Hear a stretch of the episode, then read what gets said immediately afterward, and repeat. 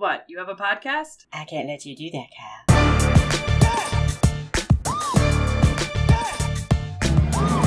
Good morning and welcome to another episode of Recovery from Politics podcast. I am your host, Kyle Frame, and today is Tuesday, November 16th, 2021. Yesterday, the Democrats went ahead and uh, did their victory lap over the infrastructure bill. And it was a bit more pomp and circumstance than normal. Um, the last time I saw something like this, sadly, uh, was after the Republicans passed their tax cuts under Trump. It was very similar in the fact that you know they obviously wanted as many people there as possible to show that it was a, a huge deal.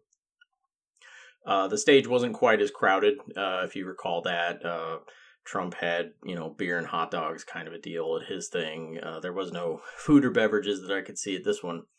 Um, but when it comes to these things i tend to look at two things uh, you know big big signing ceremonies that kind of a deal. You know when everybody gets up to give a speech who are they praising for you know accomplishing this massive thing? And what are they selling?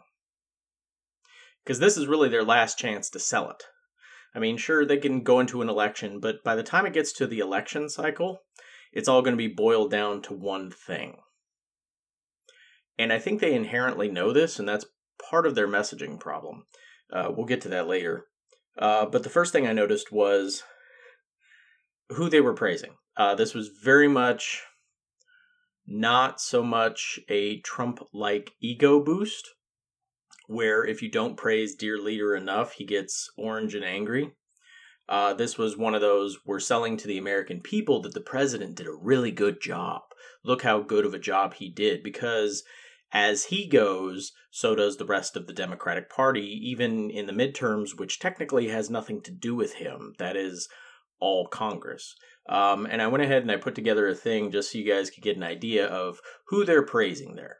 So, Mr. President, you, Mr. President, your Build Back Better agenda. President Biden, Mr. President, Mr. President, your vision, your agenda Mr. President, your pen, your vision, President, President Biden, Mr. President. And President Joe Biden, President Joe Biden, your leadership, Mr. President.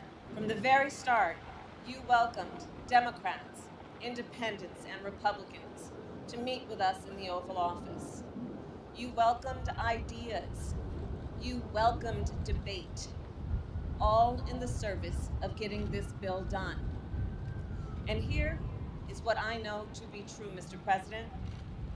You are equal parts believer and builder. And because you are, we are all better off. On behalf of our nation, thank you, Mr. President. I also want to thank Minority Leader Mitch McConnell for voting for this bill and talking about how useful and important it is. Okay, I had to add that little, you know, dig at Mitch McConnell there at the end. It was too good to pass up, and and clearly they couldn't, you know, pass it up either. They didn't just thank him; they, you know, thanked him and, you know, went ahead and said, you know, thanks for talking about it, everything you did, good job, and even voting for it, woohoo! You know, which is uh not good for him. It's going to put him in the you know spotlight, especially from uh, the more Trumpy of his party. I'm all for it.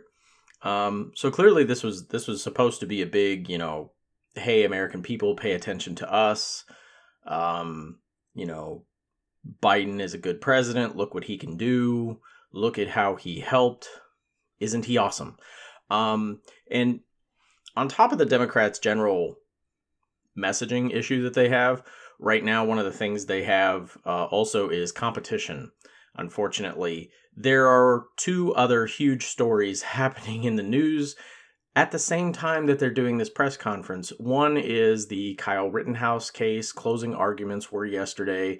If you're a trial buff at all, you watched that vigorously. You you could care less about the president giving a speech about a bill that has already passed and he has, you know, moments away from signing.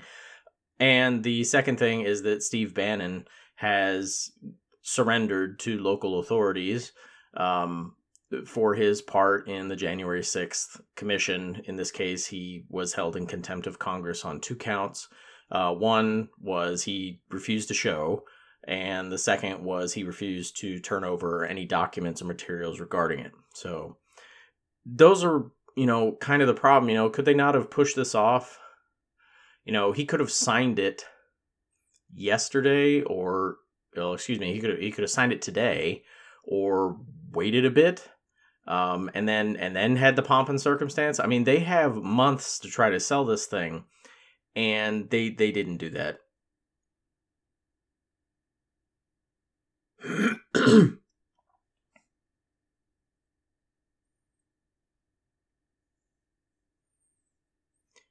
and another major problem that they had, and and this is where I was saying they kind of alluded to it was you know, Nancy Pelosi gets up and she she gives this like history lesson on infrastructure bills and presidents in the past who have passed them and she brings up, you know, Thomas Jefferson was the first president to do an infrastructure thing. I don't know if it was a bill or if he just ordered his secretary of I believe it was commerce to just go ahead and do it.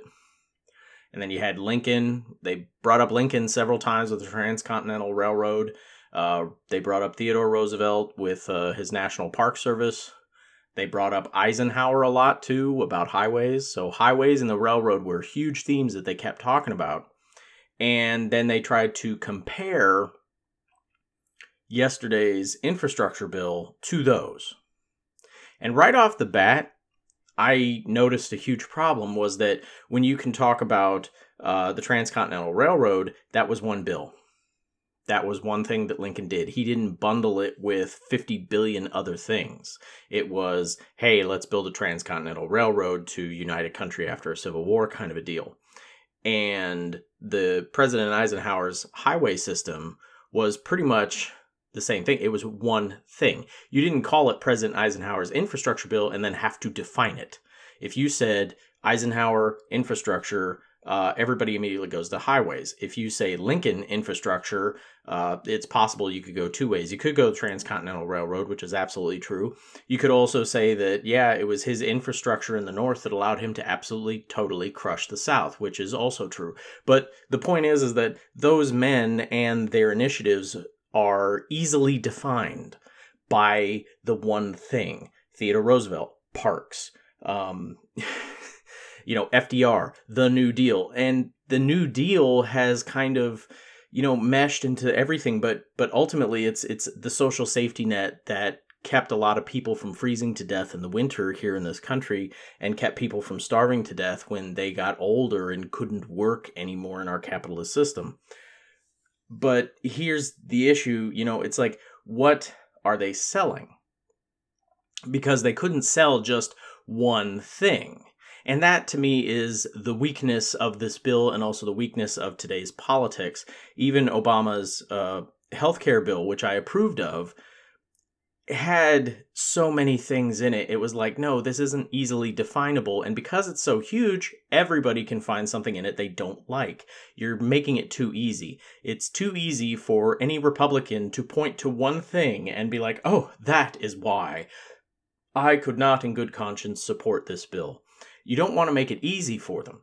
Uh, here's an example a huge deal that is extremely popular, and if you asked any American, chances are you're going to get a yes, please do that.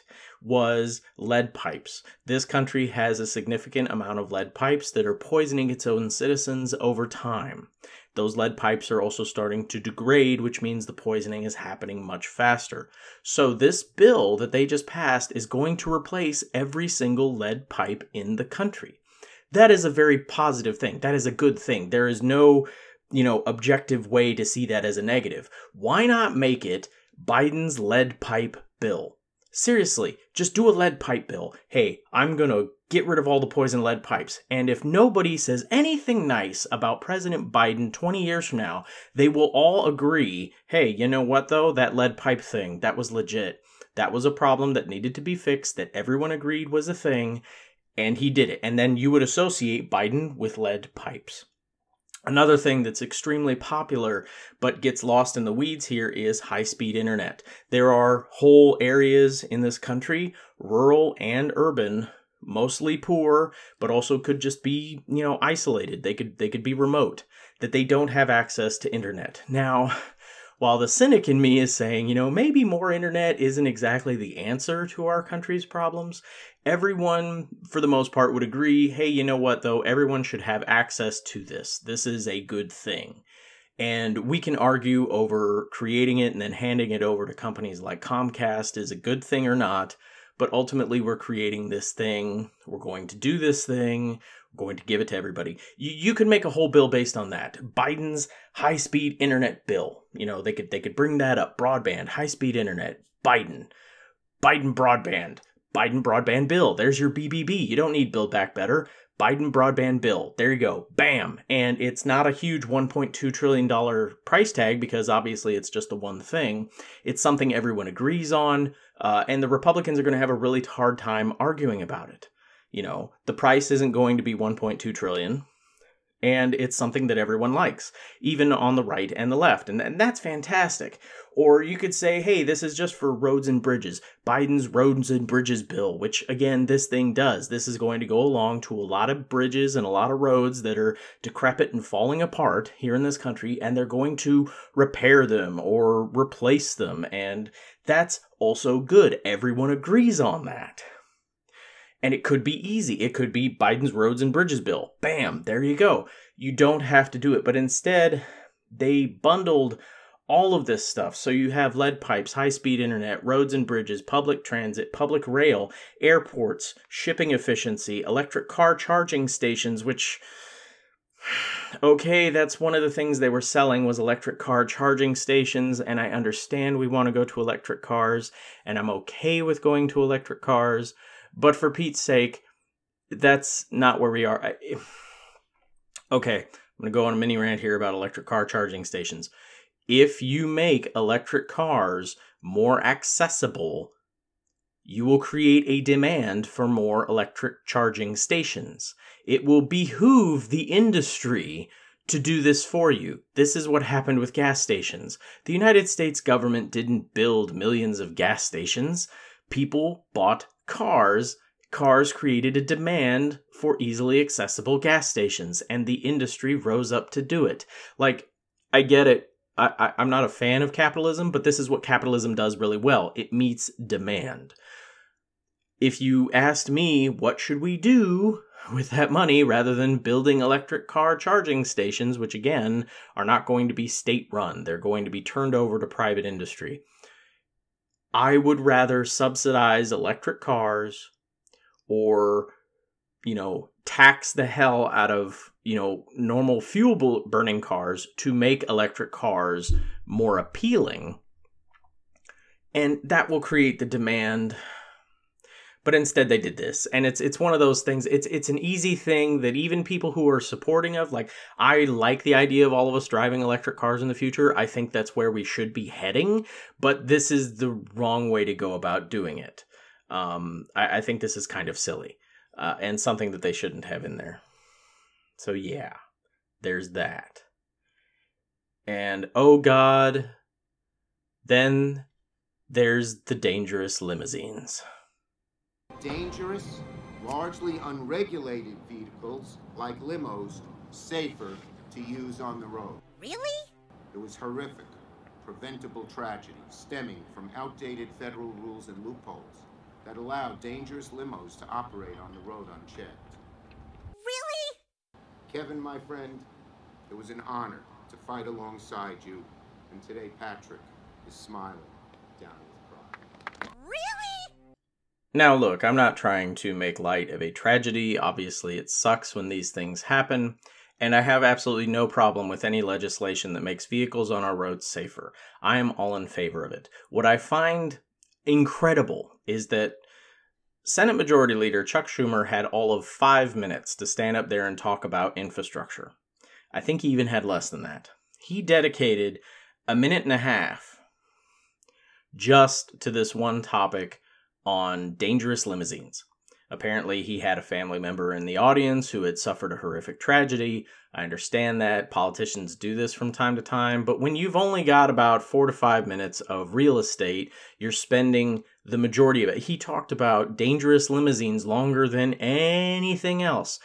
Everybody else pretty much stayed on script. Everybody else was like, hey, lead pipes, high speed internet, roads and bridges, public transit, rail, electric car charging stations. You know, they, they all bundled it in. They got it in there. That's what they were there to talk about. And also, you know, compare this bill versus past infrastructure things. They wanted to really sell how huge this thing was. And then Schumer just goes off on this 90 second tangent of dangerous limousines. And I'm sitting here as your average American who obviously does not ride in limousines very often, going, What the hell are you doing?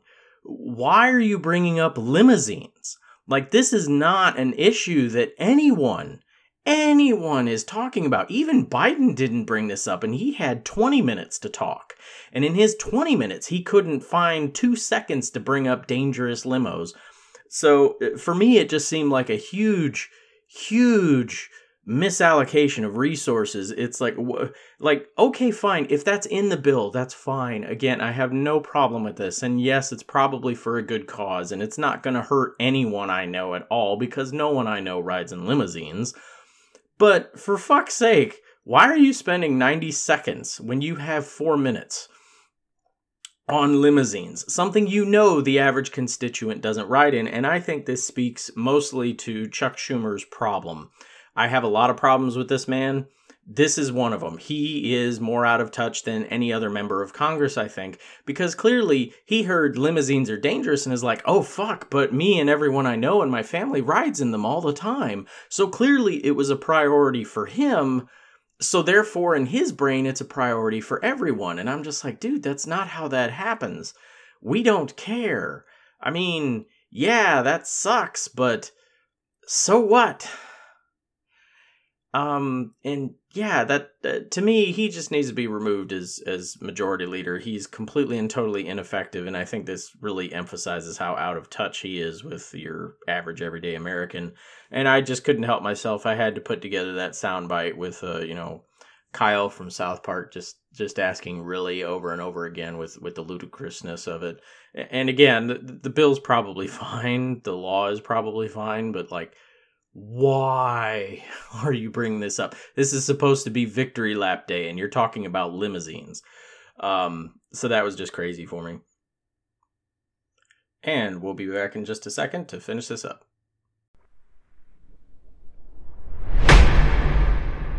Okay, and welcome back to Recovery from Politics podcast. Um, so I've been having this debate lately uh, with with people on the left, okay, and they're frustrated right now because they see all these really popular things like lead pipes is very popular and high speed internet is very popular and fixing roads and bridges is extremely popular and you know almost everything inside of this infrastructure bill is extremely popular. So they have this complaint with why are the democrats losing? Why are they projected to lose in 2022 and of course if they lose in 2022 chances are they're going to lose in 24 we have trump again or a trump like stooge and possibly the end of democracy as we know it and they're very frustrated with this because they're like, why are the Democrats winning so much except at the polls? I'm going to try to explain this a little bit. Okay. In 2008, it was between McCain and Obama, but try to imagine earlier during the GOP primary. Uh, McCain had it locked up significantly sooner than Obama. Obama was going up against the Hillary Clinton machine, so it took a lot longer for the Democrats to figure out their thing. Uh, but McCain, meanwhile, rode in. Uh, you know, he was he was different. He was the maverick. Um, but he also had more war experience than anybody else running against him. And at the time of the GOP primary, by the time it locked up, it was very clear that most Americans in 2008 really had negative views of what the hell was going on in Afghanistan and Iraq. Uh, they were huge clusters, nobody liked them, and everybody felt like, okay, well, at least with McCain, he has military experience, he has combat experience. So, you know, it couldn't hurt to have somebody like that. Whereas, you know, with Bush, okay, yeah, you can say he was in the National Guard and okay, he was a pilot, but but he wasn't like combat experience. He didn't have to see this stuff. So perhaps McCain's different view of looking at things will mean that he'll be able to get these shitstorms under control. So he sailed through and locked up the GOP nomination fairly quickly. You know, good for him. But by the time, you know, he locked it up, the conversation had already changed. The economy shit the bed hardcore right in the middle of the Democratic primaries. Now, this actually served to help because Obama and Hillary immediately shifted from how they would deal with the wars to how they would fix the economies. And both of them decided that healthcare was a huge deal. You know, healthcare leading to bankruptcies, bankruptcies causing people to, you know, obviously suffer. So if we can fix that, we can fix other things and so on and so forth. And then the big, huge healthcare debate began on the campaign trail right there in 2008 amidst the economic crisis. Well, McCain kind of blew himself up early on accident way back in the GOP primary when the economy was still chugging along and nobody was really worried about a balloon exploding on them, he admitted openly that he didn't know much about economics. It just wasn't his strong suit. And honestly, in normal times, that is a perfectly thing, fine thing for a leader to admit. Hey, you know what? This isn't me, you know? So I'm going to rely on the experts. And that's cool. You know, I mean, we all wish that Trump would have done that with COVID, right? Just be like, hey, I know absolutely nothing about this. I'm going to rely on the experts. And nobody would have complained about this. And, you know, to a degree, uh, Bush, you know, 43 also did this. Uh, he, maddeningly, insanely to me, was he would go ahead and say, well, you know, I listen to the boots on the ground and the generals, the generals are there, and I always listen to the generals, and they're the experts. And I'm like, okay, yeah, they're the experts at war, but you're the president and your job is to oversee them and direct them. So, but anyway, you know, it's okay for leaders to admit this isn't in my wheelhouse. And so I give props to McCain for admitting it. It just was insanely bad timing on his part because he's on camera saying, I don't know much about economics. And then a month or two later, the economy crashes. And all of a sudden, he's stuck there. So the McCain campaign couldn't really pivot to all of a sudden having him talk about econ- economics every five seconds because everyone would think it rang hollow. It'd be like, but you said you don't know anything about economics, so why would I listen to you? Right? And because it was so fresh in everybody's mind, again, he didn't say this 10 years ago in some random interview that someone dug up and, you know, created an attack ad out of. This was something he said either during a debate or an interview while he was still on the campaign trail there in 2008. So it was fresh in everyone's mind. Everybody knew this. He is not economically inclined, if you want to call it that. So they had a difficult time pivoting, so they just didn't. So finally, it's Obama versus McCain and Obama's talking about healthcare, and healthcare is tied to the economy because the healthcare industry is about one fifth of the American economy. So if we can fix that, we can inject a little lifeblood into the system and get everything moving again, right? He had a good message, and it sold, and it helped that he was an excellent communicator. So this this message came out, everybody agreed with it, everybody's like, yes, this is good. McCain, meanwhile, was still talking about Iran, Iraq, and Afghanistan. And everyone's like, yes, those issues are important. And if you look at the polls from back then, McCain always scored higher than Obama when it came to who do you trust to handle the wars in the Middle East? Well, of course, McCain. No one changed their mind on that. That opinion never changed. The difference was what mattered to Americans. When McCain won the nomination, what mattered to Americans were the wars in the Middle East. When it came to the 2008 general election, what mattered to Americans was the economy and healthcare. It was not the wars in the Middle East. So try as McCain might, as much as he kept pounding the table about, hey, everybody, you really need to pay attention about these wars, everyone's sitting there going, okay, great, I don't care because I can't put food on the table. Or my mom has, uh, you know, diabetes and she's going to lose her foot and I can't pay for it. Okay, that was the situation all the way back then, and that's kind of where we are now. Democrats are horrible at dealing with the message of today for the most part, especially Congress. So, like, lead pipes was a number one issue all the way back in 2012. When Flint, Michigan first started having it, that was when lead pipes was an issue. That was when everyone was like, yes, you need to go do something about that. And they didn't. They're just getting it done now, nine years later.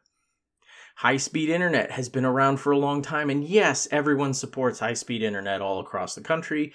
Everyone knows there are dead zones. That's fine. That's an issue that should have been dealt with years ago. Roads and bridges. Okay, there was a period in our time, you know, not too long ago when like th- there was a good 3 months there where it was like a bridge was collapsing every other week, including one up here in Washington that scared the crap out of people. okay, that was when roads and bridges was a priority. That was when you should have done something. So, it, you know, nobody's denying that all of these issues are popular. Everyone likes them, everyone wants them done. But when you look out there right now, no one's really concerned about it. It's not the number one issue for them. Is it still a priority? Yes, but it's down the list. It's towards the bottom of the list because right now the number one issue is kids in schools. Kids in schools is the number one issue, and kids in schools is tied to the economy. Parents can't go to work because their kids are at home. Parents can't afford daycare, so they have to stay home. They can't work. That is the issue right now. So when the Democrats are selling lead pipes and everything, they're like, great. I can have clean drinking water as I sit here at home not working because my kids are here. Like, this is not an issue for me. My issue is my kids are at home. You need to get them to school. This is why the Democrats lost in Virginia, and I think it's why they're heading for a lot of losses down the road. They can point and scream and say, Look, we did all these wonderful things. And it's true they did. But it's not what anybody cares about right now. It's just it's just not a priority for us. I'm sorry. Um, it, it's it's blowing up in everyone's faces right now. Problems are regular boilerplate stuff. It's get back to work. Inflation is an issue. Honestly, uh, they should scrap their next Build Back Better plan because this is only part one, right? There's supposed to be a whole nother infrastructure bill. Nancy Pelosi has already said that, you know, the Democrats aren't going home for Thanksgiving unless they get this done. And it's like, that's fantastic. No one cares about it. Inflation trumps climate change. It trumps prescription drug care costs. Inflation fucks up everything. You need to focus on that. This supply chain thing is making everything crazy, and you can tell everyone, hey, it's just temporary and it's only because of COVID. That's fantastic. You need to actually do something, even if it's performative bullshit. You have to pass something that makes everyone feel like you're on top of it, because right now you're dealing with issues that happened five years ago. That's great. You're catching us up to today. Now I need you to deal with today. If they scrap this Build Back Better plan right now with a full-on bill to deal with the bot- you know, supply chain bottlenecks, getting people back to work, getting kids back in school, okay, fine. You need to do it. You need to do it right now. I guarantee you their poll numbers would go up. Even if they fought like cats and dogs, worse than they did for the infrastructure bill. As long as they were fighting over something that people cared about. The number one issue today is getting people back in school and ending this COVID bullshit. That is your number one thing. Number one. Congress needs to get in there and they need to pass some bills. And these bills need to be simple, they need to be small, and they need to be on point. They need to be on message. There has to be no way that a Republican can get up and argue about it. You have to force the Republicans into measly little mice like mewing about the about eh, socialism. You have to do that, but they're not doing that right now. Instead, they're going to focus on childcare, prescription drugs, and climate change. And those three things, yes, they're important. Yes, everyone agrees those are priorities that should be prioritized, but just not now. And I know that's infuriating for a lot of people on the left because among a lot of the problems that everyone's dealing with right now, racial injustice. I get it. I'm there with you. I wish it would happen too. And honestly, if the if I had any faith in the Democrats' ability to do two things at once, I would say, yeah, let's go ahead and do that too, but it's just not a priority right now. It's just not. Inflation trumps everything. Schools not being open trumps everything. Okay? It's it's it's that simple. These things all poll well. You can look at the polling and I see it in the media all the time. They're like, "These issues are all polling and like 80% of the country agrees with them." Yes, that's very true. But do Americans care? And I know the argument is, oh, well, Kyle, we just keep kicking the can down the road and, and everything. And I'm like, yes, but kicking the can down the road doesn't mean you're not going to go kick it again. And I know that sounds stupid, but it's true. At least we will keep talking about it. We will keep working towards it. We are working towards a more perfect union every day of the week. But unfortunately, the needs of right now are more important than the needs of the future. And this is especially important considering you have a Republican Party that is united behind somebody who is an authoritarian. Okay? They don't give a shit if democracy lives or dies.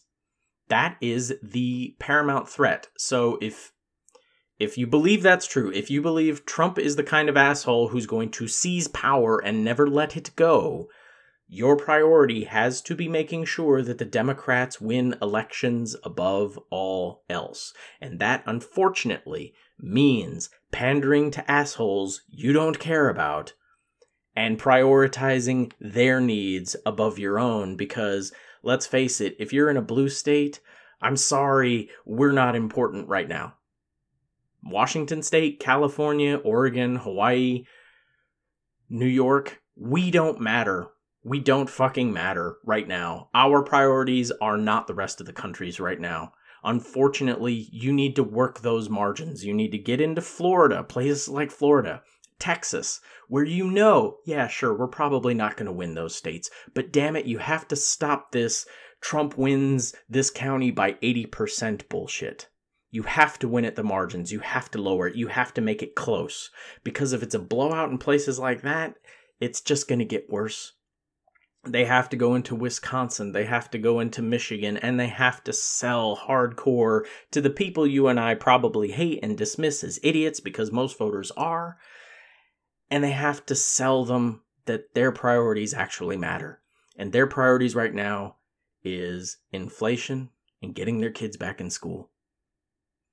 That's it. That's really it. Everything else has to be shelved. Has to. Because everything is no longer a local issue. It's all nationalized. What happens in California when when San Francisco loses its shit? It gets sold across the country as look, this is what the Democrats are going to do if you give them power. And unfortunately, it works. So what we have to do is focus on the really, really evil shit the Republicans are doing and remind everyone hey, if you let them back in power, this is what they're going to do. And oh, that's not going to be hard to do because January 6th kind of proves they're into it. So I, I I'm sorry, I don't know what else to say to my left leaning friends. It's just like you guys, I'm sorry, your priorities don't matter. My priorities don't matter. The purple states matter. Even red states matter. They matter more than us. Unfortunately, that's the system we're in. We have the electoral college. I'm sorry, and as long as we have the electoral college, uh, then that's the system we're in. Sorry, you know, Texas, Florida, Michigan, Wisconsin, those states matter more than we do. We need to cater to their priorities, or we are going to lose our democracy. You want us? You want to get rid of the electoral college for real? Let Trump win. He will abolish that the second he thinks it won't work for him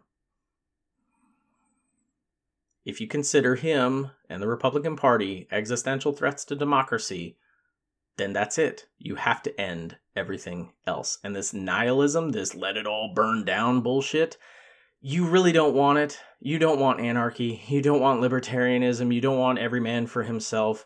You have no idea what you would be asking for. You want the trains to run on time?